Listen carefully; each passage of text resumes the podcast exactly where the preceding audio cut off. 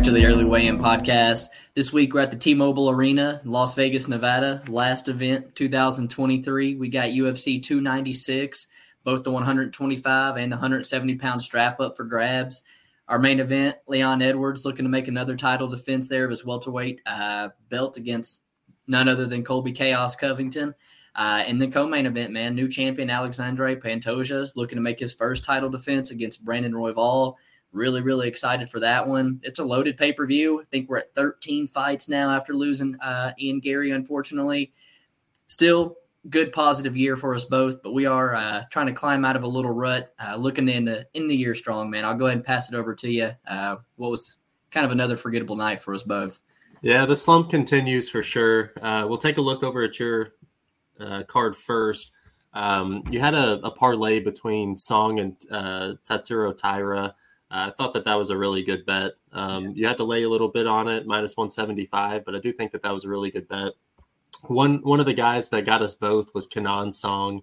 Um, yeah. You played it a little bit differently with a plus three and a half. Turns out it didn't matter. That dude uh, was um, a like knockout or bust, and I think that he kind of showed that in the yeah. in the fight. Um, let's see, and then Smith wins inside the distance, dude. I mean, the price was there, plus three hundred. Yeah. The price was there, but uh, I don't know, dude. I think that he should start to reevaluate his uh, fighting career for sure. Um, he didn't have much played on this card, so it was only minus 2.1 units. Um, definitely not too bad. Not as bad as my night. Uh, looking over at mine, both I had a straight bet on Kenan Song, and then um, to be honest with you, man, I think I was absolutely robbed first fight of the night with uh, Rayanne Amanda. I thought she won that fight. I really did. Yeah. I thought that she she did enough, and I don't know. I think that that set set the tone for the night. So uh, I was happy that towards the end with uh, Su Mudaerji and Tim Elliott, I hit the under there, and then uh, Mullarkey Haqparast at plus money, I, I hit that as well.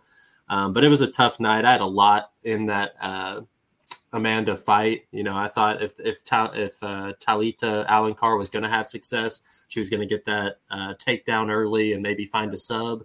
Um, and then I thought after that first round, Amanda was piecing her up. I thought that the TKO in round two and three was live, and I know we both had some some change on it. It would have been a really big hit for us, but it just did not come to fruition. Um, so I ended up minus five point two five units on the night. Uh, definitely a forgettable night. Hoping I can get out of this with the one last card of the year. Sure. Let's see. Moving over to our first fight of the night. It starts in the welterweight division where we see Randy Brown taking on Muslim Salikhov. Um, funny enough, this is the only the second time that Salikhov has been the underdog in his UFC career. Um, he's one and two in his last three, and he's approaching that 40 years of age. Um, so mm-hmm. it's not a surprise that he's lost some steam with these odds makers. Um, that being said, I think that he's a really good fighter, man. It's just uh, who he's been matched up with recently and his his age that's um, I don't know. Like I said, just kind of like giving everybody a, a, lost hope in him as a fighter. Um, whereas Randy Brown, Randy Brown, I've never been a huge fan of him. Um, I was backing Wellington Turman in that last fight, and I, you know, all bias aside, I don't think that Randy Brown covered his price tag, and I think that he is. Um, he he constantly does that. He's either talking too much or he isn't defensively sound enough, and I never want to lay uh, this minus. I think it was like minus two seventy, something like that, um, on on Brown uh, in any fight, much less this one. I think that this might be a, a buy low spot for Salikhov. Like I said, he's not on this underdog position very often, and uh, when he is, I do think that he ended up winning. It was against uh, Nordine Taleb. Yeah, so yeah, in his only in his only fight that he was an underdog against Nord, Nordine Taleb, he gets the overhand right in the first round. Um, so I think that this is another buy low spot. Randy Brown not defensively sound. I'm kind of looking at a Salikhov play, but it's not something I, I have a lot of conviction with. So maybe you can help me out. What are you thinking? I'm on the other side here. Um, and at minus 190 earlier in the week, I actually was considering a pretty a pretty good bet on Randy, um, but now almost minus 300. I laid off solely because of the the point you brought up, and the, it's the fact that he struggles to cover the price tag pretty much every single time.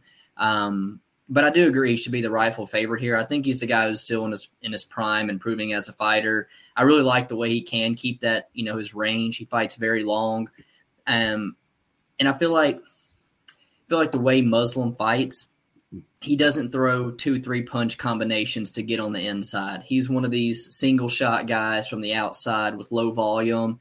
I don't think it's going to be enough to close the distance on Randy Brown to be able to land his shots. Um, I think Randy Brown can sustain a pace at a lot higher, um, a lot higher volume, a lot longer here. I'm, I'm coming off of fading Muslim with uh, Nicolas Dalby, so kind of kind of some bias, I guess, still toward him. I just I feel Muslims, uh, you know, getting up there in age, like you said, I'm not really sold on the cardio.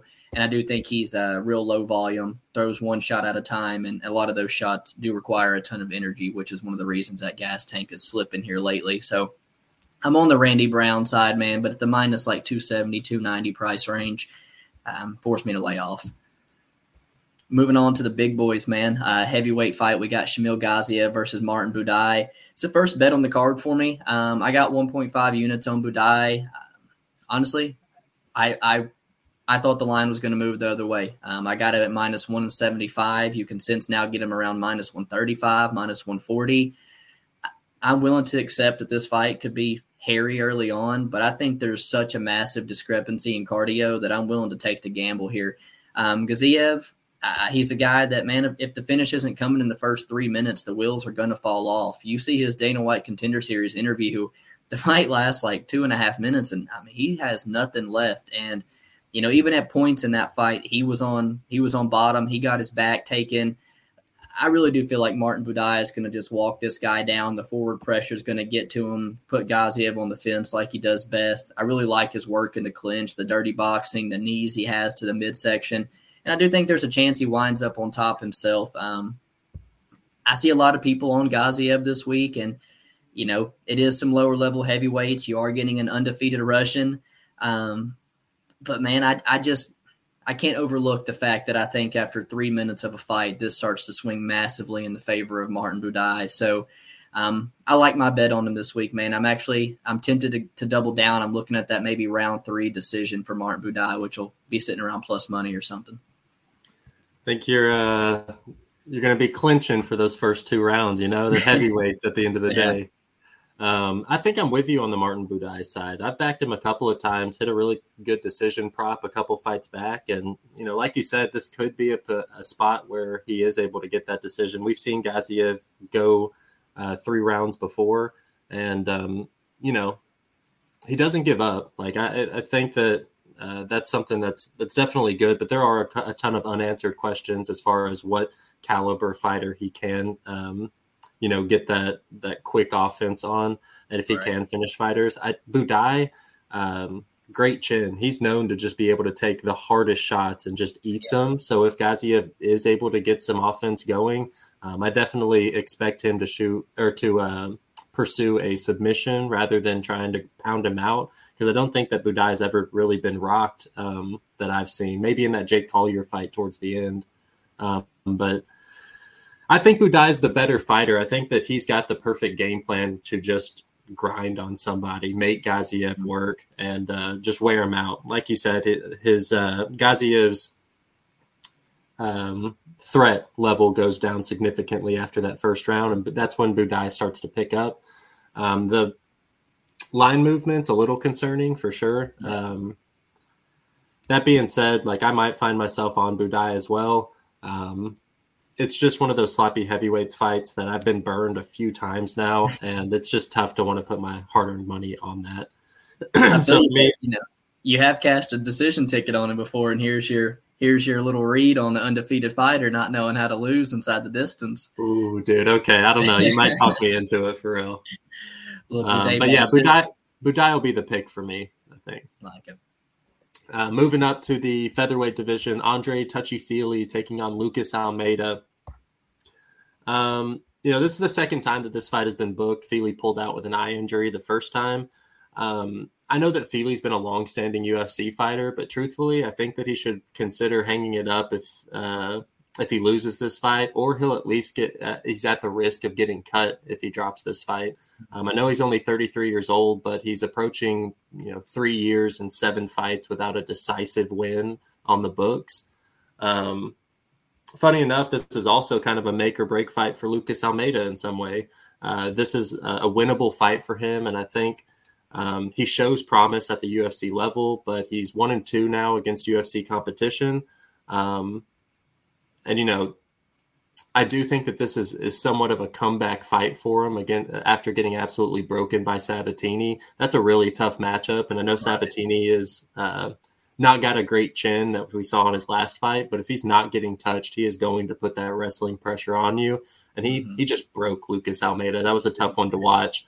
Um, Andre Fili, he does have good takedowns. He's he's pretty strong, but he does tend to fall off and I think that if Lucas Almeida can withstand that early grappling pressure of him, uh, I, I, think that he could he could start finding the chin of uh, Fili and start touching him up on the feet. Um, I do think that this is a, a fan friendly matchup right here. Neither neither of these guys take their their foot off the gas. But um, Andre Fili, you know, ten lo- double digit losses on the record now. Yeah. Um, that's that's not a good look. The the blueprint's out there, and I, I think that Lucas Almeida still has some potential. Um, so I, I, like Almeida at this point in his career. I think it's going to be a really tough fight, and uh, yeah, you can get Almeida at dog money. So that's that's where I'm I'm leaning for sure. I think picking a money line side's a little bit tricky because I think in hindsight the winner looks like a real big favorite. I think it's I think this could look like the Brito fight where the forward pressure of Lucas Almeida just gets to Fili and I think he bonks him on the chin. Um, but man, there's been times where Fili shows up like the Pineda fight where he looks as sharp as can be, man. And then you talk about the potential of a clear grappling advantage for Andre Fili. It would be very smart for him to to take that approach here. I struggle really to pick a winner, but I see a ton of finishing upside for both of these guys. Like I think Almeida can knock him out. I think Fili can submit him here. So I put 1.5 units on the under two and a half at minus 145. Um, I'm expecting some violence here in this fight and as the week kind of grows closer, I can't bank on Andre Fili to, to to mix in those takedowns, man. I really do think Lucas Almeida might catch the chin the same way like Joanderson Brito did. So I think I'm on the dog with you as well. I'm more passionate about the under two and a half there, though.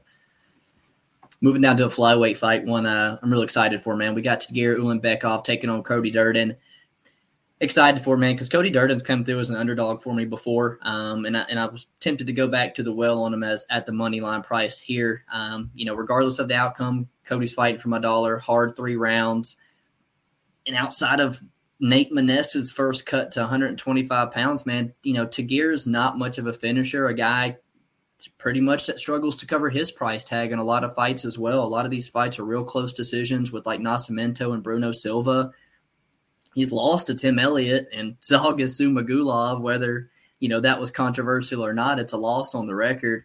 You know, I've never really considered Ulanbekov to be the top, you know, the top pressure wrestler of some of the guys he trains with. And I do think if that wrestling gets negated by Cody Durden, I think the fight plays out very, very closely on the feet. And that's why I do think there could be some value at plus 140 on Cody. The guy, a uh, very good wrestler. He's now down at ATT. I think he's made clear improvements in both, you know, just overall game, cardio, and everything. I do kind of think Cody has a more pop on his shots. I think if somebody were to go down to shots here, I do think it's Tagir, but I also think you know Tagir is, is kind of a submission um, threat against Cody, who kind of leaves the neck out. You know, you can't deny the guy's toughness, but round one against Jake Hadley does end in a guillotine. Round two, he's in an armbar. You know, his submission defense leave some leave some things to be to be brushed up on. You know, I really want to pick Cody Durden, and I, I think I'm going to side with Cody Durden because I think the line is a little bit wide. But I took the I took the plus three and a half point spread on him here. I think I think there's plenty of ways I can cash that. I think there's a you know there's a way Cody Durden wins round one, drops the last two. I think the scorecards could just be really hairy, um, be a split decision. I even think there's a chance Cody Durden could get robbed here just because of who Ulanbekov's can, you know, associated with. So opted to take the point spread on Cody Durden instead of the dog odds, unfortunately. I think we see it differently, man, but give me Cody give me Cody Durden this Saturday. Yeah, and I know a lot of people are seeing this fight go into decision. I think that you know, Ulanbekov is a product of having a Russian last name and so the price tag is always too high for him. But finally, the market is kind of adjusted, and I think we're getting a really good buy low spot for him. I looked I looked down uh, Gears' record.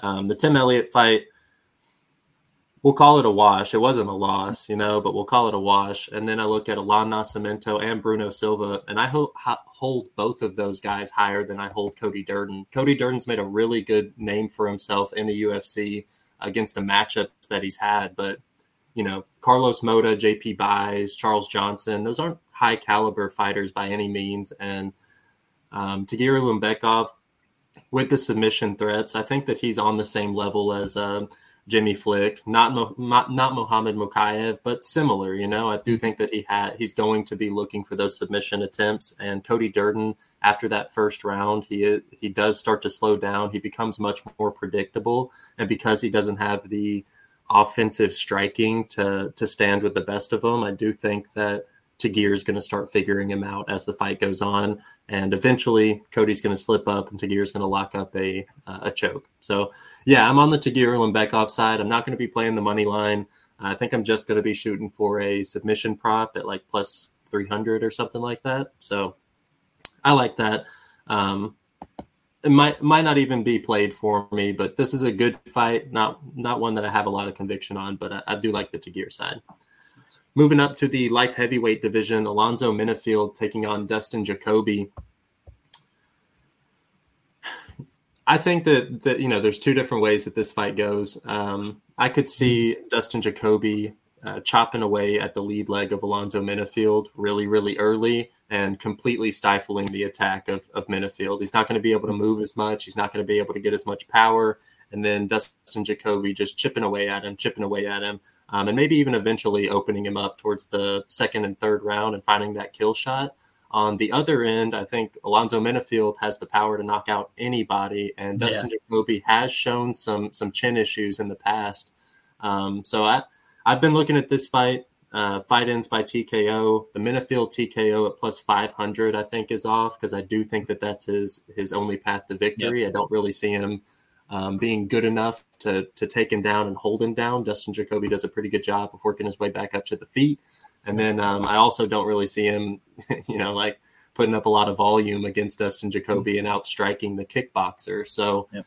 Um, everybody's got a punching chance in the UFC, but Alonzo Menifield's a little bit higher than a lot of people. So I like the fight ends by TKO and the Menifield TKO at plus 500.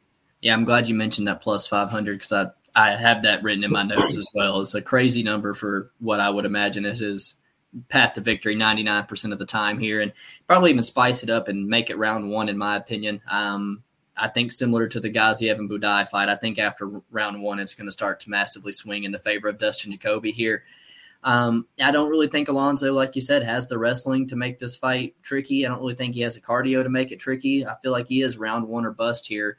Um, and if the fight's going to play out on the feet, I do have to get to the Dustin Jacoby side, who I feel like is the better kickboxer, better defensively, good volume. And I do think that calf kick, like you said, that's going to chop him down with it's going to take a lot of the power out of Alonzo as the fight progresses. One one thing that kind of makes me, you know, I've, I've kind of looked at Dustin Jacoby by decision because he he really a lot of times is more than content in a big cage to to pop on the outside. But man, recently I was watching his fights back and the Jung fight, the Kennedy fight, they're steps in the right direction, man. You know, I feel like he's he's sitting down on his punches more. Maybe it was the Khalil Rountree fight that he was like, you know, shit, I can't let these fights go to decision anymore. I don't know, but it definitely looks like like he's gunning for a finish more than he was in his first couple UFC fights. So I actually think that round two or three TKO um, for Jacoby is a little bit live. Um, he's the side ultimately just kind of torn how I'm going to have some action on it though. Also, I also don't think that Alonzo. I think he lacks the like diversity of his entries. You know, I think that Dustin's going to pick that up really quickly, and if that lead leg is compromised, yeah, I'm with you, dude. It, the TKO is going to be open there for Jacoby. It's just whether or not he wants to, uh, you know, he's got to risk it to be able to get it, and he has been screwed by the judges. So I hope that he's got in the same mindset where he knows uh, finish is the best best way to do this. You know, stuff, good stuff. I like it, man. Casey O'Neill versus Ariane Lipski, complete pass for me. Um, I, I, just, truth be told, I, I do think Ariane Lipski at dog odds, the way she's looked in her last two could be where the value is on this fight. I've never really been one that's sold on Casey O'Neill. I think the striking of her looks pretty non-existent. Um, Casey O'Neill winning is pretty reliant on Casey O'Neill getting the fight down to the mat. Um, seems kind of one dimensional to me. Throw in the ACL injury, the fight against Jennifer Maia. You know, Maia cemented herself as like a top five, six, seven fighter for a while now, but I don't know, man. There was definitely some ring rust there. She looked slow.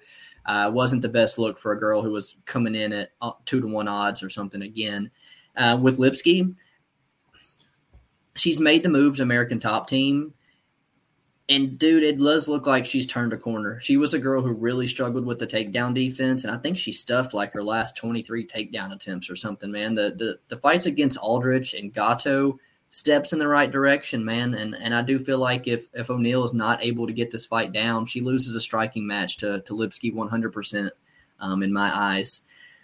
I think what I've decided to do um, with this one here to lay off pre-fight, if I see Lipski stuff the first or second takedown in this fight, though, I think I might try to get in on her live. Um, so I'm gonna I'm actually gonna side with Ariane Lipski to get the job done. I'm going to go by decision, but at the same time, the under at plus money there is kind of tempting as well. I, I, I don't have too much confidence um, on how the fight's going to play out, but I'm going to side with Lipski, man.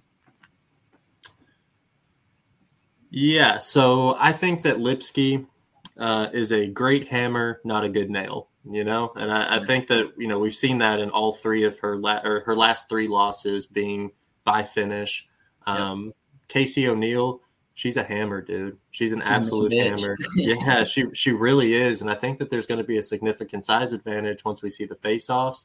Um, and I think that Casey O'Neill, I liken her much closer to Antonina Shevchenko, Montana De La Rosa, Priscilla Cachoeira, just For being sure. that aggressive fighter, um, being able to kind of um, lead the dance. I think that she's going to lead the dance against Ariane Lipski And Lipski. yeah, she's looked really, really good against JJ Aldrich, you know, but that's, that's, uh, she was plus three something, 300 something. JJ Aldrich doesn't really have much finishing upside.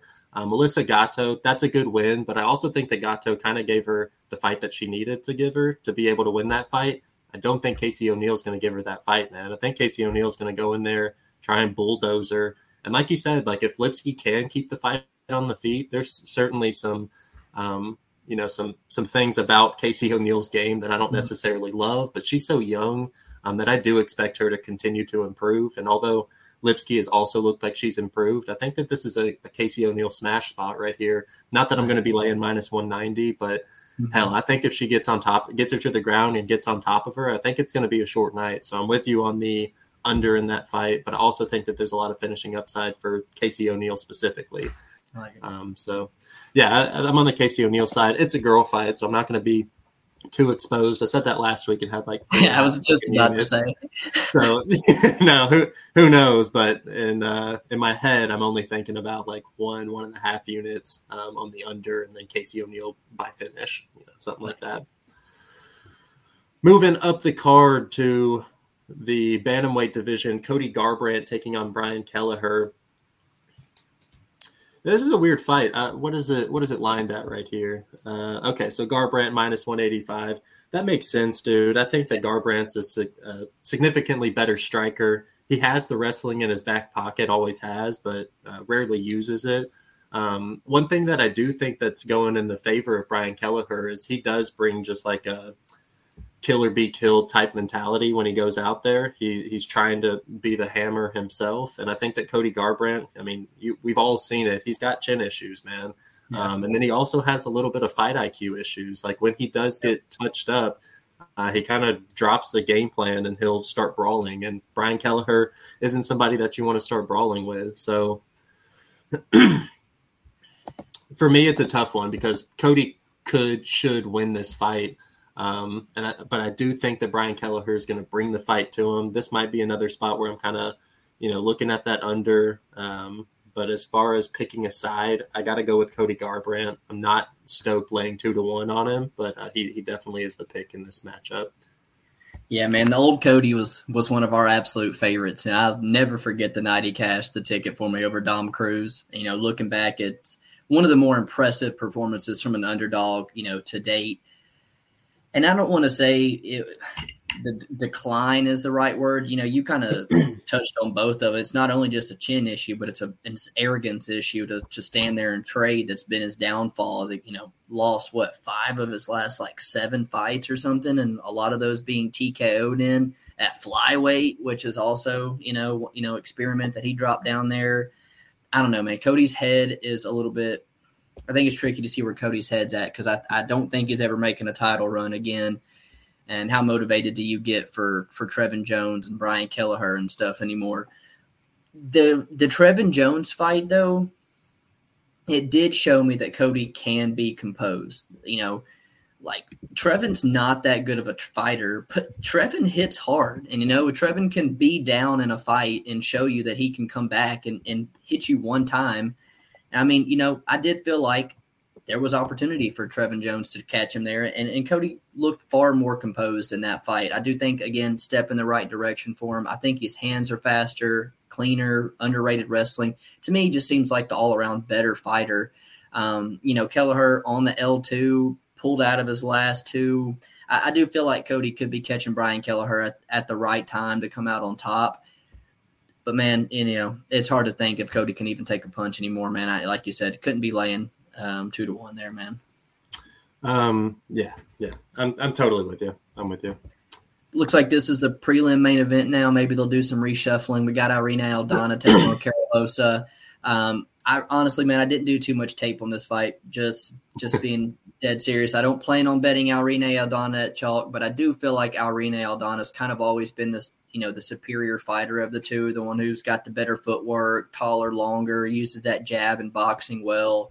She's really training at a great camp who's on fire right now.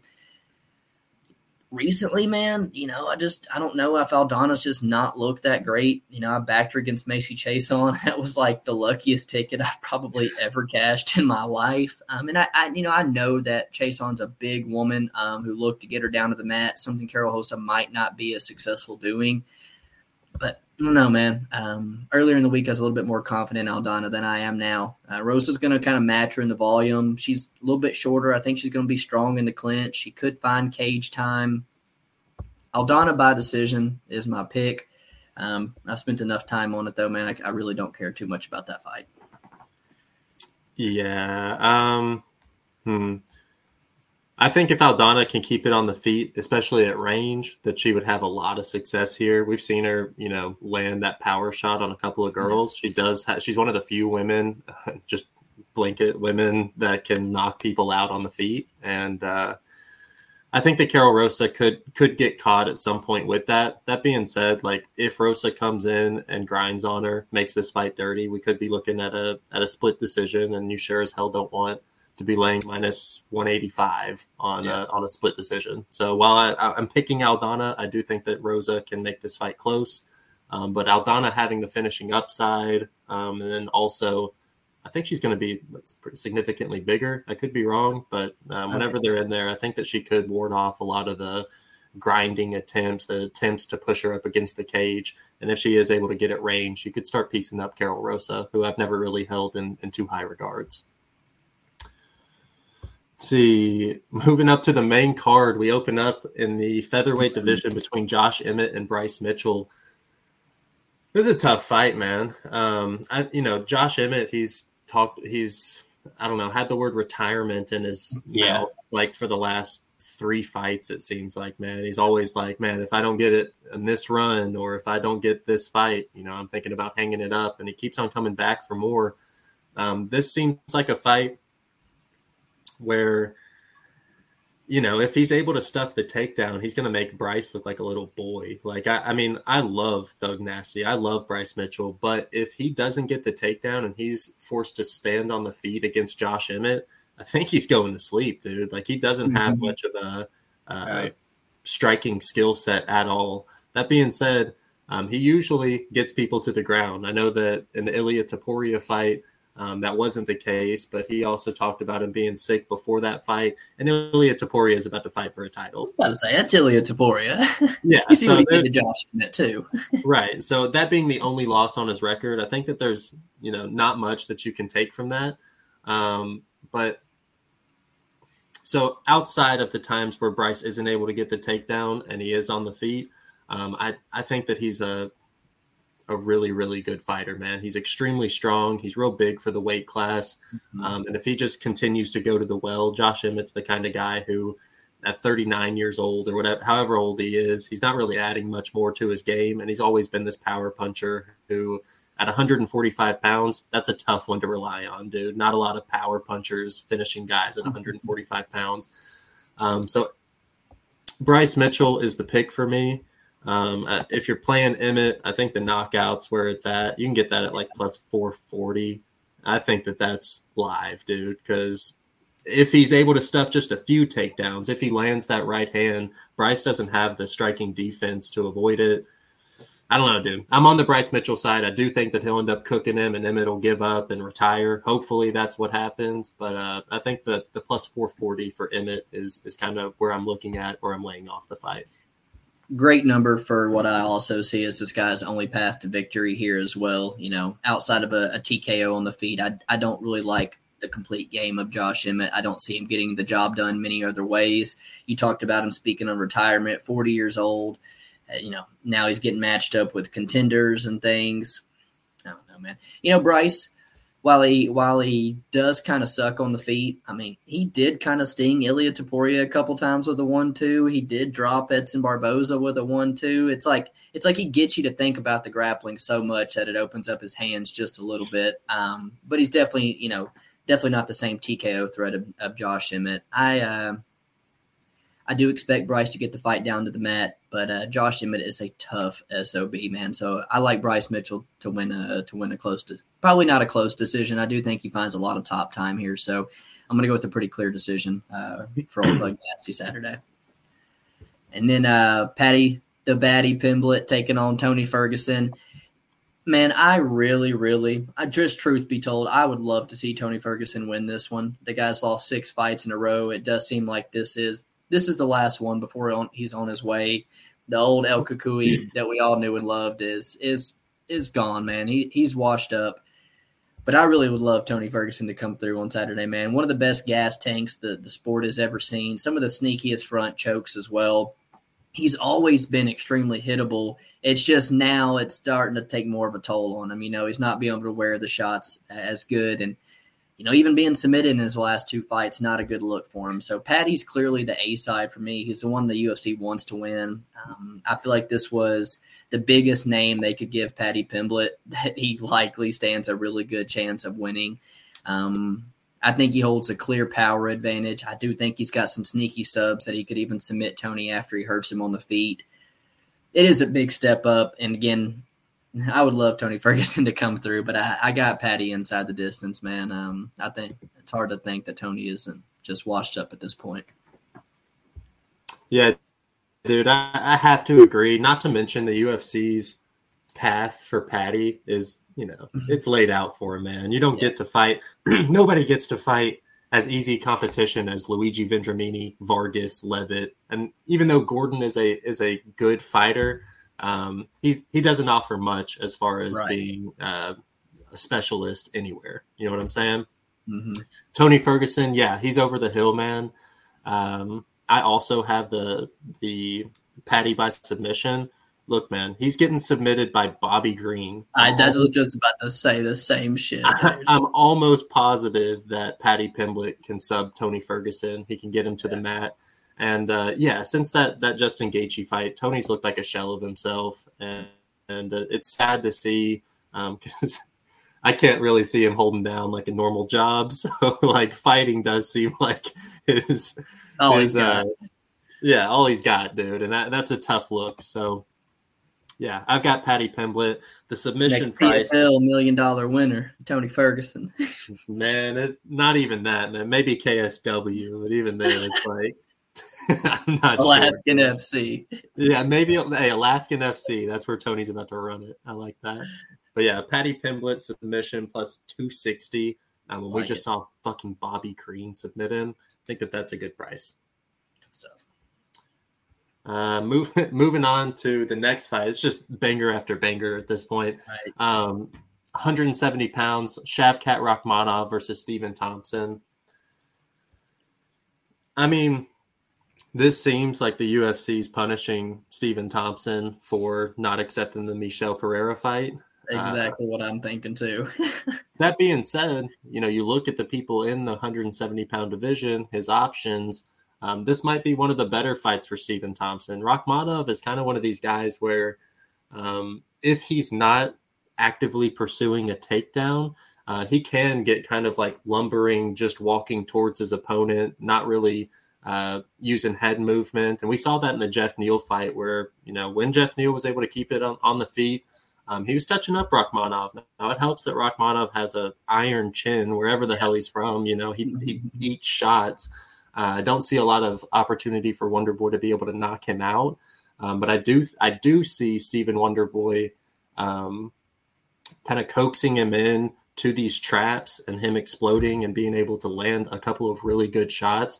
I actually think that this fight um, is going to hit the over. I'm kind of looking at the over one and a half, over two and a half. I know that there's a, a lot of talk about Rakhmonov finishing it, but if he's not actively pursuing the takedown and trying to submit Wonderboy Thompson, uh, I think that Wonderboy on his feet is evasive enough to kind of point fight. So um, I'm curious to see how this one plays out. Wonderboy's never been submitted. Uh, he's only been knocked out once, and uh, this is a huge stepping stone for Rakhmonov. I think that this is a similar fight to the Jeff Neal fight, and that one was close. And then you look at Stephen Thompson, and he's a, in my opinion, a significantly better striker than Jeff Neal. Um, so I, I, think that he could draw this fight out, show Sha- uh, Shavkat where he has some holes, and even if uh, Shavkat is able to get the the W, um, it'll be a great learning experience and a good fight for us to draw from as he pursues this title run.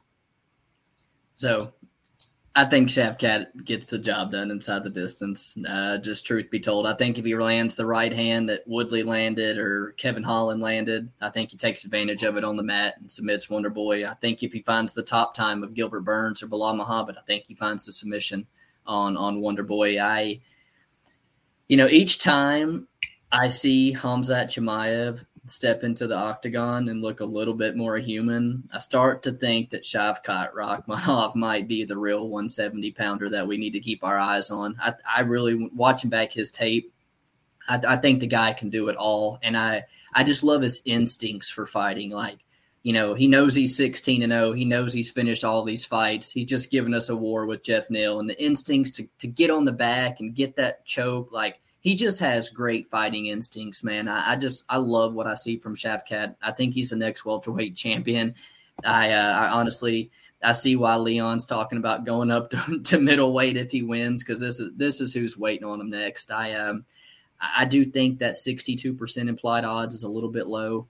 Um, with him being 17 and 0 with 17 finishes, I do think you can get closer to the 70% on the Shavkat inside the distance. Just truth be told, um, the 40 year old Wonder Boy his path to victory, man, is to dance around the outside and win the decision. But I think he gets beat up on the clinch, beat up on the mat.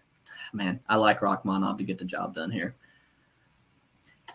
First title fight. Yeah, just just uh it's tough, man. It's tough to say that about Rakhmonov whenever he's he hasn't, in my opinion, Alex Oliveira, Prazeres, Harrison or Harris and Magny it, it proves that he can get the finish. Like Magny, especially, is a tough guy mm-hmm. to finish, but he hasn't faced that upper echelon.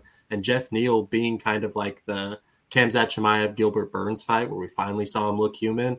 Well, if this went to decision like it was supposed to, like let's be real, four minutes, 17 seconds around mm-hmm. 3 mm-hmm. um, I wonder what this line looks like. Like if he doesn't continue this finishing streak, um, I wonder if he'd be getting as much praise as he is now. And I think that Wonder Boy Thompson has proven himself way more than Jeff Neal um, in his career. So I think that this is his toughest fight to date, and how close it was to go into decision in the last one. Wonder Boy being notoriously hard to finish. Yeah. I don't know. We see it a little differently, but this is going to be an excellent fight for sure. Killer fight, man. And uh, down to flyweight for the first title fight of the night one of the better fights of the card, man. Uh, Alexandre Pantoja taking on Brandon Royval. You know, watching that fight back this week, I, I do get people taking the shot at plus 300 on Royval. It was a ridiculous pace, and it it did start to look like things were maybe starting to swing in the direction of Brandon Royval in that second round.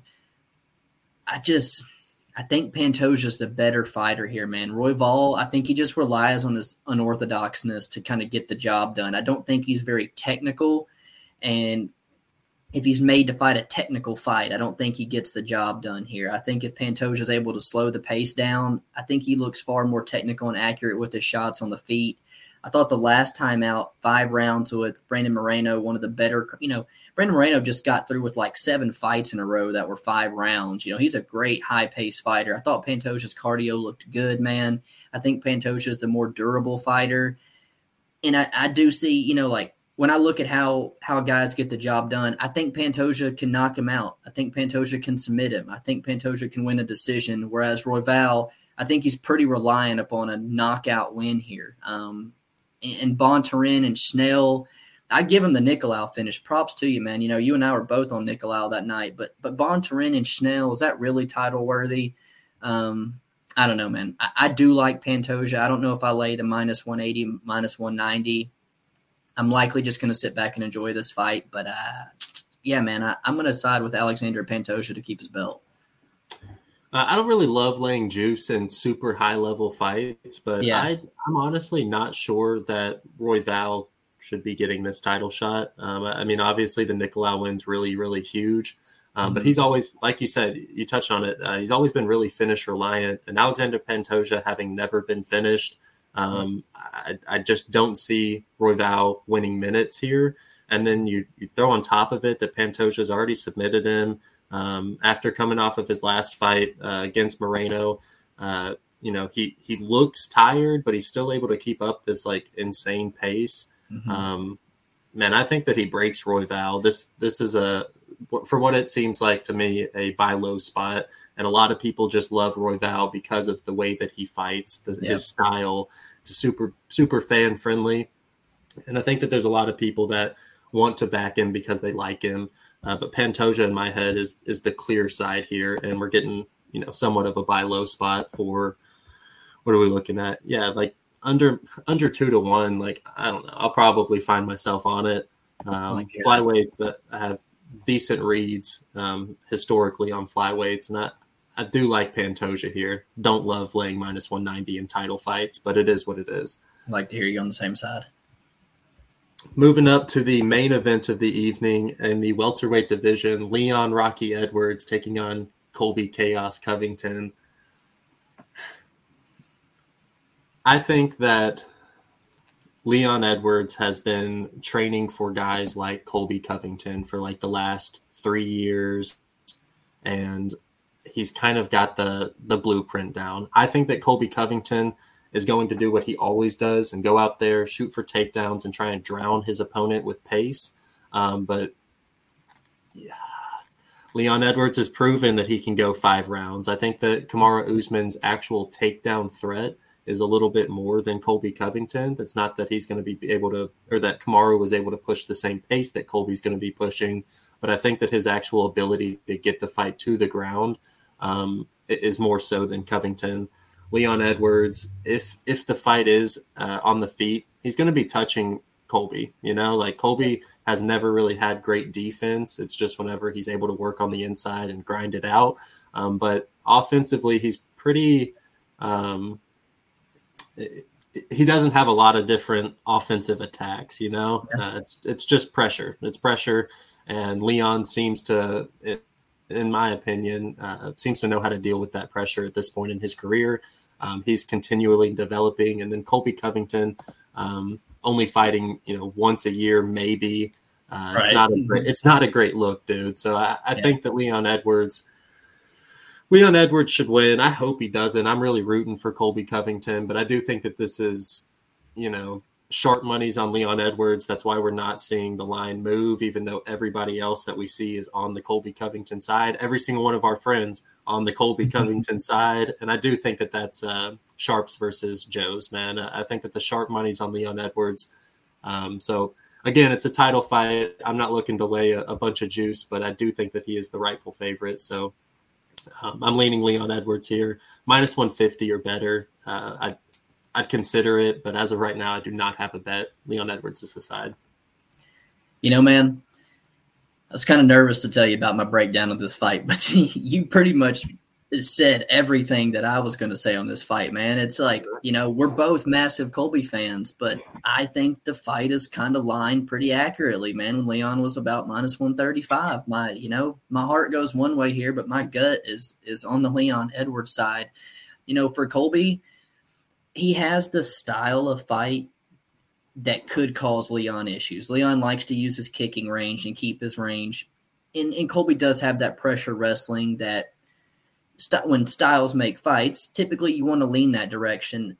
And you know, I do I do feel like the fight's going to be played out pretty closely. It could really go to decision at a high clip, and so I, I, am struggle here because I do think there is some value on Colby Covington, and that's a line that I've kind of been keeping an eye on this week because if it hits a plus 150, a plus 160, I might have to get on on Colby just solely off the basis that I think it's going to be a close decision. Um, but I do feel he's a far more one dimensional fighter here, the one who's going to struggle to make the mid fight adjustments. You talk about him being 36, inactive, his wins have aged horribly.